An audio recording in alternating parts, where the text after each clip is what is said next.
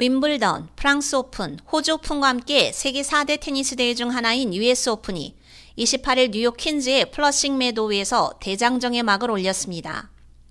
US 오픈은 윔블던 대회 다음으로 역사가 오래된 테니스 대회로 남녀의 상금을 똑같은 액수로 정한 최초의 대회이자 그랜드슬램 대회 중에서 총 상금이 가장 많은 대회입니다. 미국 테니스 협회에 따르면 올해 US 오픈의 총 상금은 지난 대회보다 500만 달러 인상된 6,500만 달러로 책정됐습니다.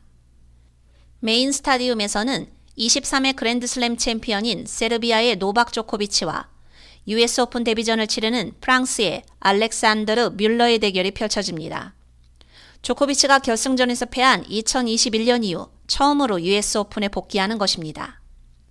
조코비치는 지난해 COVID-19에 대한 예방접종을 받지 않은 외국인의 미국 입국 금지 조항 때문에 이 대회에 참석하지 못했지만 올해 해당 규칙은 삭제됐습니다.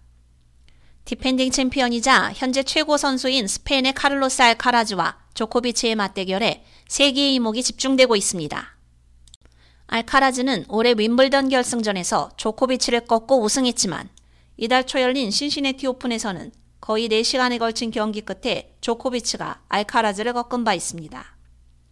여자부에서는 신시내티 오픈에서 첫 여자 테니스 협회 시리즈 우승을 차지한 코코 가우프와 이번 여름 WTA 경기에서 US 오픈 defending champion 이가 시비옹테크를 꺾은 제시카 페굴라가 주목을 받고 있습니다. 첫 번째 라운드는 월요일과 화요일에 진행됩니다.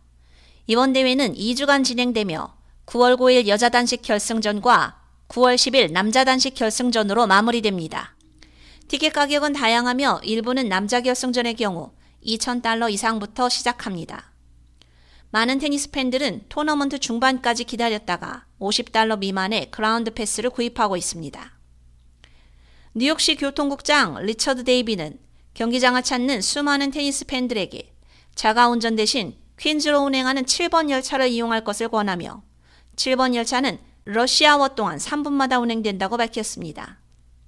US 오픈 경기는 ESPN 채널을 통해 시청할 수 있습니다. K-Radio 유지연입니다.